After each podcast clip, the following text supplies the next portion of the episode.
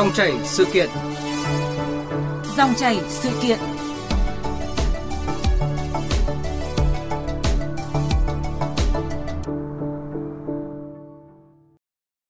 Thưa quý vị và các bạn, mỗi dịp cận Tết, thực phẩm ẩn không rõ nguồn gốc lại tràn lan trên thị trường. Năm 2023 vừa qua đã chứng kiến hàng nghìn vụ ngộ độc thực phẩm ảnh hưởng đến tính mạng, sức khỏe và tiền bạc của người dân. Cứ mỗi lần ngành chức năng tiến hành kiểm tra, các đơn vị sản xuất kinh doanh chế biến thực phẩm là lại có hàng chục, thậm chí hàng trăm nghìn trường hợp vi phạm an toàn thực phẩm bị phát hiện. Chưa bao giờ cụm từ an toàn vệ sinh thực phẩm lại trở thành mối quan tâm hàng đầu như hiện nay khi những vụ việc ngộ độc thực phẩm tại khắp các địa phương ngày càng trở nên phổ biến. Vậy có giải pháp nào để người dân có thể tiếp cận thực phẩm an toàn, tránh các nguy cơ ngộ độc, nhất là những ngày Tết đang đến gần? Dòng chảy sự kiện hôm nay, biên tập viên Thúy Nga có cuộc trao đổi với tiến sĩ bác sĩ Trương Hồng Sơn, Phó Tổng Thư ký Tổng hội Y học Việt Nam, Viện trưởng Viện Y học ứng dụng Việt Nam. Mời quý vị và các bạn cùng nghe. Xin cảm ơn tiến sĩ bác sĩ Trương Hồng Sơn đã nhận lời tham gia chương trình của chúng tôi ạ. Vâng ạ, xin chào các biên tập viên cũng như là chào thính giả của chương trình Dòng chảy sự kiện. Vâng, à, thưa tiến sĩ bác sĩ Trương Hồng Sơn là chuyên gia dinh dưỡng thực phẩm của ngành y tế thì qua những vụ việc ngộ độc nhiều mức độ xảy ra trong những thời gian gần đây đấy ạ thì ông có cái suy nghĩ như thế nào ạ? Vâng, chúng ta biết rằng là vấn đề về vệ sinh an toàn thực phẩm ấy, thì luôn là diễn biến rất là phức tạp à, và các vụ ngộ độc ấy thường thì sẽ tăng vào cái thời gian như thế này. Chúng ta biết là trung bình ở Việt Nam ấy thì mỗi năm thì sẽ có khoảng từ 250 đến 500 vụ ngộ độc thực phẩm và nó ảnh hưởng đến khoảng từ 7.000 đến 10.000 người sẽ là à. những cái đối tượng của những vụ ngộ độc này và thông thường thì sẽ cỡ khoảng từ 100 đến 200 người tử vong. Mà Vâng ạ, ờ, đó không phải là con số ít ỏi mà ở đây cũng là một con số mà đáng để chúng ta quan tâm. Bởi vì là như chúng ta đã biết là khi một dịch bệnh gì đó xảy đến thì chỉ cần có một ca tử vong là chúng ta đã cảm thấy là à, hết sức đáng tiếc nếu mà à, những cái tình trạng nặng hay là diễn biến nặng xảy ra. Nhưng với vấn đề an toàn vệ sinh thực phẩm thì đôi khi chúng ta chỉ quan tâm là đến vụ việc đó. Thế sau đó qua đi cái thời gian qua đi thì à, xảy ra vụ việc khác thì chúng ta mới để ý đến tiếp chứ lại không như là những cái bệnh dịch xảy ra liên tục đúng không ạ? À, vâng thưa bác sĩ, à, theo ông thì cái nguyên nhân vì sao mà số vụ ngộ độc thực phẩm lại ngày càng gia tăng trong cộng đồng như vậy ạ? Đây là một chủ đề khá là phức tạp. À. Lý do là bởi vì ấy, để mà đảm bảo được an toàn vệ sinh thực phẩm ấy, thì nó có cả một cái chuỗi các các cái các nguyên nhân. Ví dụ như chẳng hạn là đầu tiên là cái nguyên nhân từ cái thực phẩm bẩn chẳng hạn. Chúng ta cho đến nhiều năm nay chúng ta vẫn thấy rằng là à, những vấn đề này vẫn chưa được giải quyết bởi à. vì nó liên quan đến câu chuyện từ sản xuất và cả những cái hàng, ví dụ như hàng chất lượng thấp hoặc là hàng giả vẫn có trên thị trường. Và đây thì nó liên quan đến câu chuyện của những cái vấn đề về các cái từ, các nông trại cũng như là quản lý của ngành công thương nữa. Thế thì chúng ta thấy rằng là nếu mà cái thực phẩm mà nguồn gốc của nó mà đã không đảm bảo thì đương nhiên là nó sẽ tăng nguy cơ. Cái thứ hai là là liên quan đến vấn đề về các nhà sản xuất thực phẩm. Ví dụ như chẳng hạn là những vấn đề về sử dụng thức ăn chăn nuôi không hợp lý đưa một số các hóa chất hoặc là thuốc kích thích tăng trưởng vào trong quá trình chế biến chẳng hạn thì nó cũng gây ra những vấn đề về không an toàn thực phẩm. Rồi điểm nữa là một cái vấn đề một nguyên nhân khá là phổ biến là cái quy trình chế biến không nghiêm ngặt.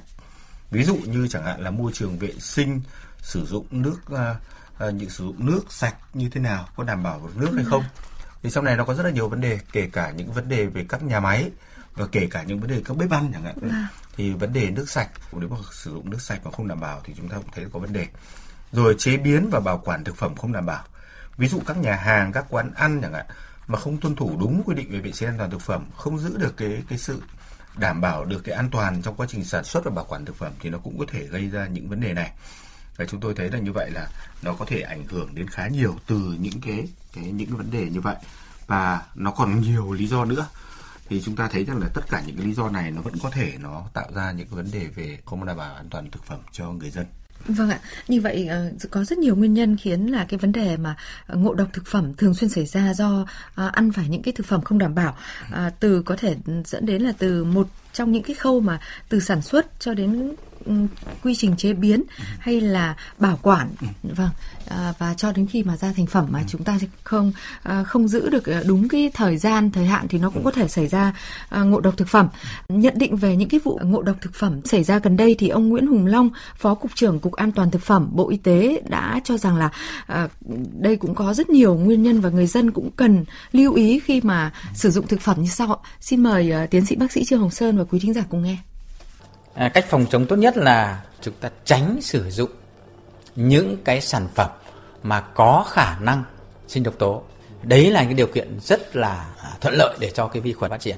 Cái thứ hai nữa là những cái vi khuẩn cũng có thể tồn tại ở trong một số những sản phẩm sản xuất công nghiệp nếu như mà trong không may bị nhiễm vào ví dụ thịt hộp rồi một số sản phẩm khác khi chúng ta mua những cái sản phẩm như vậy thì chúng ta lưu ý nếu những sản phẩm đó những cái hộp hoặc những hũ đó mà nó bị phồng bị bẹp.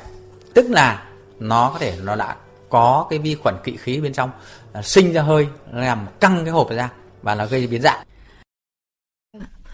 À, vâng ạ, à, qua ý kiến của ông uh, Nguyễn Hùng Long, à, thưa tiến sĩ bác sĩ Trương Hồng Sơn, vậy những cái nguy cơ về sức khỏe có thể thường gặp là gì? Nếu thường xuyên ăn những cái sản phẩm mà theo cái thói quen của uh, người dân chúng ta đấy ạ? Vâng, chúng ta thấy cái ngộ độc về botulium ấy, thì đúng là câu chuyện là năm nào cũng nói đến. Bởi vì tôi nhớ là chắc là trong khoảng 4 năm gần đây thì cứ mỗi năm tôi ít nhất phải dự một hai cái phỏng vấn về liên quan đến ngộ độc botulium khi bắt đầu xảy ra những vụ ngộ độc này.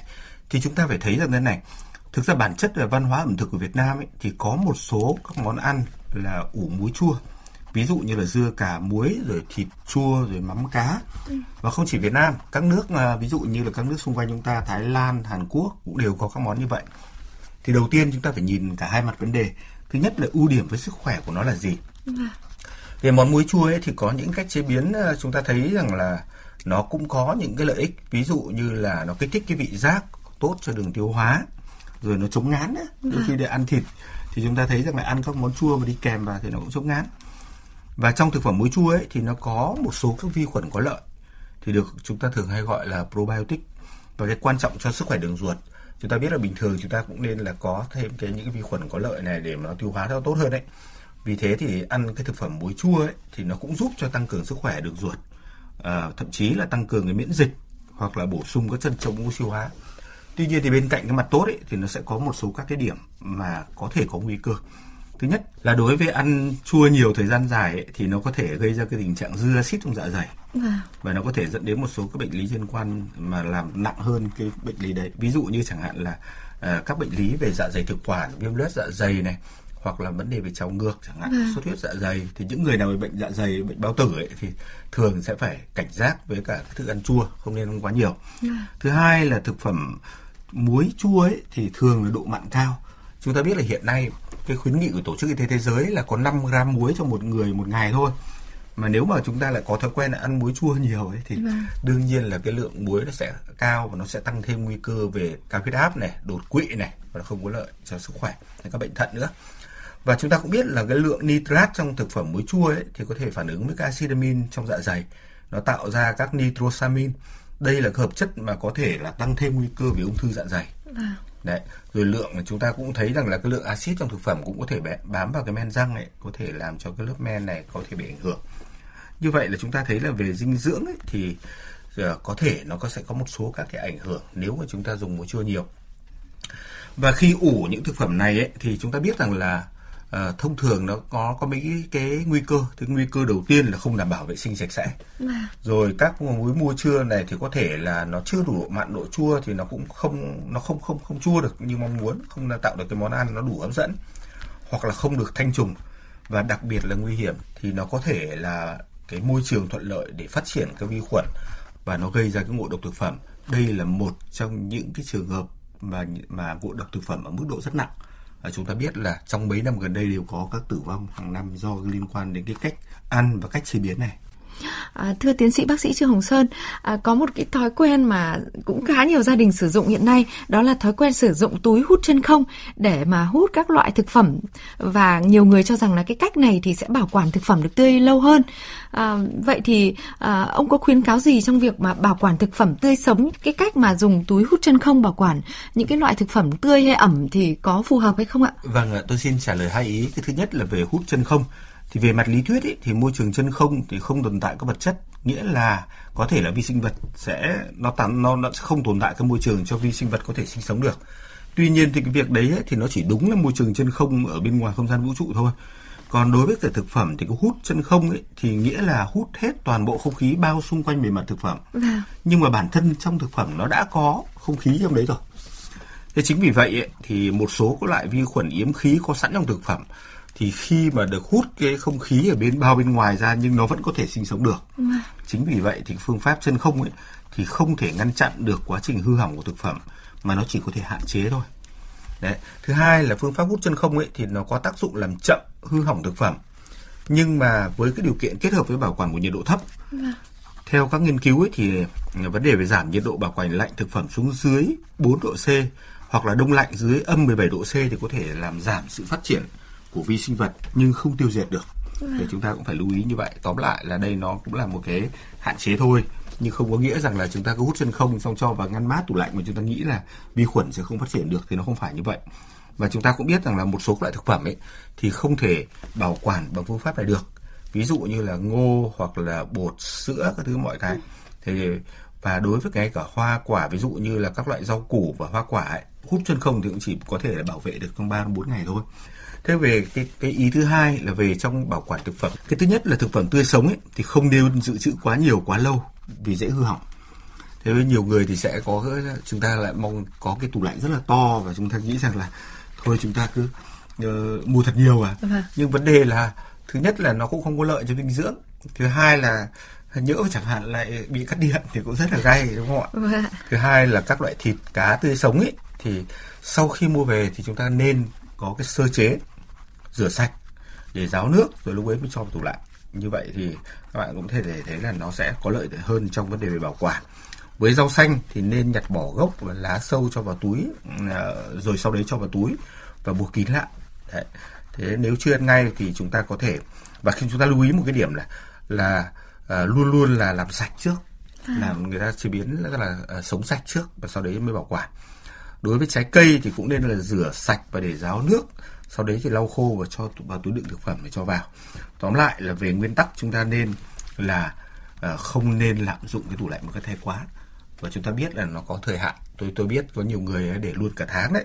Vâng. thế và chúng ta nên lưu để ý là đối với tủ lạnh thì không nên để quá 7 ngày mặc dù là tủ lạnh đã là một cái cái có thể bảo quản thực phẩm chúng ta nhưng không nên lạm dụng quá thì chúng ta có thể là sử dụng thực phẩm tốt hơn và an toàn hơn Vâng ạ. À, trong câu chuyện vừa rồi ông cũng nhắc đến tình trạng là rất nhiều nhà là à, đã mua tích trữ hàng tháng trời. Thì đối với những cái thực phẩm cất giữ trong tủ lạnh mà sau khi mất điện thì cần lưu ý gì khi mà chúng ta chế biến sử dụng ạ? Vâng, cái thứ nhất là đúng là một cái tình trạng sợ nhất là mất điện. Vâng. Nhưng mà thông thường ấy thì cái thực phẩm có thể bảo quản tốt nhất ấy, trong vòng 4 tiếng. Vâng. Nếu mất ờ, điện trong vòng 4 tiếng thì về cơ bản chúng ta có thể ổn. Nhưng mà nếu quá 4 tiếng thì cũng sẽ là phải lưu ý. Và chúng ta biết rằng là à, vì vậy nếu mà khi mà chúng ta có cái lịch cắt điện ấy thì ngay lập tức là chúng ta cố gắng là để cho cái lạnh sâu hơn Vâng. Đấy. Và chúng ta biết rằng là nếu một ngăn đông mà chất đầy một nửa thì có thể giữ ở lạnh được khoảng 24 tiếng. Còn nếu mà chất đầy thực phẩm thì có thể là hơi lạnh đến 48 tiếng. Cái này nó hơi ngược với cả nhiều người. Cứ nghĩ là cái tủ lạnh mà để ít đồ ấy thì sẽ bảo quản lạnh lâu hơn. Thực ra nó lại không phải như vậy. Thế còn khi mất điện thì ờ, chúng ta làm như thế nào? Thứ nhất ấy là chúng ta phải hạn chế mở tủ lạnh. Vâng. Nên nhiều người cứ mở ra kiểm tra, chúng ta phải tính toán trong đầu là chúng ta định lấy những cái gì và sau đấy mở ra thì lấy nhanh và sau đấy đóng vào để mà đỡ thoát hơi lạnh. Cái thứ hai nữa là chúng ta nên là sắp xếp là thịt và da cầm trong một cái khay cửa tủ đông, tức là để riêng ra trong một khay để sau này chúng ta lấy cho nó tiện hơn. Chúng ta cũng có thể là trong trường hợp mà mất quá 4 tiếng ấy, thì chúng ta có thể cho thêm đá hoặc là đá khối hoặc đá đá khô vào để giữ cái độ lạnh của nó và chúng ta phải để ý là khi mà bắt đầu mà có điện rồi bắt đầu chúng ta thấy là có thể sử dụng được ấy thì chúng ta phải kiểm tra lại tất cả thực phẩm Vâng. ví dụ như thực phẩm nào mà nó đã thay đổi ví dụ nó đã biến tính đi rồi có mùi lạ thì thôi đừng tiếc nữa mà chúng ta phải bỏ đi. Thế còn lại những thực phẩm khác ví dụ như chẳng hạn là thịt cá chẳng hạn thì chúng ta sẽ cố gắng là chế biến đi. Chứ còn lại tránh trường hợp là đang từ đông lạnh xong chúng ta chuyển về trạng thái tức là đã do hết lạnh và trở thành trạng thái bình thường. Nếu chúng ta cho quay lại đông lạnh tiếp ấy thì lúc đấy ấy, cái cái thành phần dinh dưỡng nó bị phá hủy rất là nhiều rồi. Và vì vậy thì cái chất lượng nó sẽ không đạt nữa chúng ta sẽ cố gắng là không cho quay ngược lại về cái cái đông lại nữa, mà chúng ta phải cố chế biến. Chính vì thế nó sẽ liên quan đến câu chuyện là các bạn đừng để có quá nhiều trong đấy. Chứ bảo bây giờ phải chế biến nhưng mà trong tủ lạnh nó có quá nhiều thế thì làm thế nào mà ăn hết trong vòng ngày hôm đấy được? Vâng ạ. Và cũng nên giải phóng bớt những cái Vâng. đồ Vâng. đồ ăn ở trong tủ lạnh. Cũng không nên mua tích trữ quá nhiều mà chịu Vâng. khó đi chợ đúng không ạ? Để chúng ta có thể dùng được đồ đồ tươi sống. À, thưa ông, thực phẩm an toàn là một phần không thể thiếu để phục vụ nhu cầu của mỗi người mỗi nhà. À, trong đó thì à, rõ ràng là phải đảm bảo quy trình là an toàn từ sản xuất, chế biến, lưu trữ, phân phối cho đến khâu tiêu thụ ạ. Vậy liệt kê ra đây thì tưởng chừng đơn giản. À, xong để người dân có những bữa ăn sạch, đảm bảo an toàn thực phẩm thì ông có những cái kiến nghị gì ạ? Thứ nhất là đối với nhà nước chúng tôi nghĩ rằng là thực ra các văn bản luật chúng ta là khá là đảm bảo. Tuy nhiên ý, thì vấn đề về triển khai và giám sát hiện nay ấy, đang là có vấn đề. Vâng. Ờ, rất là nhiều các địa phương coi việc này là chỉ là ngành việc của ngành y tế thôi. Và vì vậy là chúng ta cũng chưa làm một cách rút ráo, đặc biệt là những cơ sở về sản xuất thực phẩm. Đấy, thì chúng ta phải để ý đến vấn đề này. Về phía nhà sản xuất ấy, chúng tôi coi là cái vấn đề đảm bảo vệ sinh an toàn thực phẩm ấy, thứ nhất là không vi phạm pháp luật. Thứ hai là nó chính là tạo ra cái uy tín trong nghề nghiệp kinh doanh. Vì vậy chúng tôi nghĩ rằng là cái vấn đề về đảm bảo được cái này cũng rất là quan trọng. Còn về phía người tiêu dùng cũng sẽ đóng một cái vai trò rất quan trọng. Và chúng ta cần nâng cao cái hiểu biết về các cái chất lượng của hàng hóa, đặc biệt là các loại về thực phẩm. Và người dân nên thận trọng ờ, lựa chọn các thực phẩm cho mình từ vấn đề mua thực phẩm hoặc là đi các nhà hàng ăn uống chúng ta nên có một cái cái cái đánh giá và nếu mà chúng ta thấy kém ấy thì chúng tôi hiện nay đã khuyến khích là chúng ta cũng phải đánh giá những cái nhà hàng đấy bây giờ chúng ta các mạng xã hội hoàn toàn hoặc là các cái phần mềm ví dụ là đánh giá địa điểm chúng ta hoàn toàn có thể làm để chúng ta có thể à, giúp cho những người khác nhận biết được là cơ sở nào ở cái đảm bảo được vệ sinh thực phẩm và cơ sở nào không để chúng ta có sự lựa chọn đúng đắn Vâng ạ. Và ông cũng có nhắc đến là người tiêu dùng cũng cần có những cái ý thức hay có những cái trang bị à, những kỹ năng cần thiết để mà à, có thể là lựa chọn hay là à, ừm, ừm, tức là sử dụng được những cái thực phẩm an toàn nhất đấy cho mình đấy ạ. Vâng. Vậy thì ông có chia sẻ gì về cái, cái có cái bí quyết hay có cái cách thức nào không ạ để người tiêu dùng tức là có thể làm chủ được trong những cái tình huống nhất định và trong chúng việc tôi lựa chọn ờ, thực phẩm. sẽ nói rất là nhanh đến 10 điểm và 10 quy tắc an toàn. Vâng. Thứ nhất là cái rửa sạch tay, cái đấy rất là quan trọng. Và rửa các dụng cụ khi chúng ta à, à, làm việc à, nấu nướng cái thứ mọi cái. Thứ hai ấy, là cố gắng là ăn đồ tươi nhiều nhất có thể. Để tránh những cái những cái đồ mà chúng ta để mua để ôi thiêu cái thứ mọi cái thì không nên ăn. Cái thứ ba ấy là nên để riêng thực phẩm sống và thực phẩm chín. Rất là quan trọng. Trong nhà chúng ta cũng nên tạo một cái thói quen là sống với chín nó phải để riêng. Vâng. thứ tư là đun lại thức ăn trước khi cất vào tủ lạnh Đấy, cứ xong ăn xong còn dư thức ăn là chúng ta phải đun lại trước khi cất tủ lạnh thứ năm là rửa sạch rau. Rất quan trọng. Trước khi bảo quản trong trong tủ lạnh và ngay cả rửa sạch rau rồi mới thái nhỏ. Cái đấy nhiều người là thái xong đi rửa rau lại thì nó cũng khác. À, thứ sáu ấy là ăn à, ăn càng sớm càng tốt ngay sau khi nấu. À, thứ bảy là nếu mà ra ngoài ăn thì chúng ta phải cố gắng là ăn uống an toàn tức là chọn ở những cái địa điểm hoặc là những nhà hàng nó phù hợp. Thứ tám ấy là chúng ta xem cái bàn ăn cái cái vệ sinh ở cái bàn ăn là rất quan trọng. Đấy. Cái thứ chín là chúng ta nấu chín thức ăn ở nhiệt độ thích hợp. Đấy. Thông thường thì chúng ta phải đặt cái nhiệt độ nấu chín ở nhiệt độ khoảng 60 đến 100 độ. Và cái thứ 10 là bảo quản thực phẩm đúng cách trong tủ lạnh. Cái này nó có hẳn chuyên đề về làm thế nào để bảo quản đúng cách trong tủ lạnh, chia thức thực phẩm thế nào, rồi sắp xếp như thế nào thì chúng ta cũng nên biết được cái điểm này đảm bảo an toàn. Vâng ạ. Và tất cả những điều đó thì à, người dân cũng có thể tìm hiểu ở trên những cái trang à, chính thức của Bộ Y tế đúng không ạ? Vâng. Để đảm bảo sức khỏe cho bản thân và gia đình bằng à, 10 cái quy tắc mà tưởng chừng đơn giản nhưng mà à, chúng ta cũng tập dần để thực hành cho đầy đủ ạ. Thì tôi nghĩ là cái vấn đề mà à, chủ động đảm bảo an toàn thực phẩm nó sẽ tốt hơn. Và xin trân trọng cảm ơn tiến sĩ bác sĩ Trương Hồng Sơn, Phó Tổng thư ký Tổng hội Y học Việt Nam, Viện trưởng Viện Y học ứng dụng Việt Nam với những ờ, thông tin mà chia sẻ hữu ích của mình dành cho uh, quý vị thính giả. Thưa quý vị và các bạn, Tết Nguyên đán đã đến rất gần. Đây là thời điểm nhu cầu tiêu thụ thực phẩm đa dạng và lớn nhất trong năm. Vì vậy, cùng với công tác kiểm tra của các đơn vị chức năng, mỗi người tiêu dùng cần chủ động lựa chọn hàng hóa tại các điểm kinh doanh sàn thương mại uy tín. Quý vị hãy mua ở các cửa hàng quen, uy tín, chọn mua những sản phẩm có nguồn gốc, có ngày tháng sản xuất, thời gian sử dụng, cách bảo quản, chế biến và thành phần chính trong thực phẩm. Cũng nên tránh mua thực phẩm sử dụng quá nhiều phụ gia gây ảnh hưởng đến sức khỏe của người dùng. Với những thực phẩm có bao gói sẵn, quý vị chỉ chọn các loại thực phẩm còn hạn sử dụng, bao gói phải còn nguyên vẹn, không chọn các sản phẩm đóng hộp bị phồng lên hoặc dò dỉ, biến dạng, vỏ hộp có dỉ xét, bị phồng ở phần nắp hoặc thân hộp. Bởi vì khi đó rất có thể sản phẩm đã bị hỏng hoặc nhiễm độc tố nguy hiểm như botulinum. Với những lưu ý vừa rồi, hy vọng quý vị và các bạn đã có thêm thông tin để lựa chọn thực phẩm an toàn dịp Tết Nguyên đán.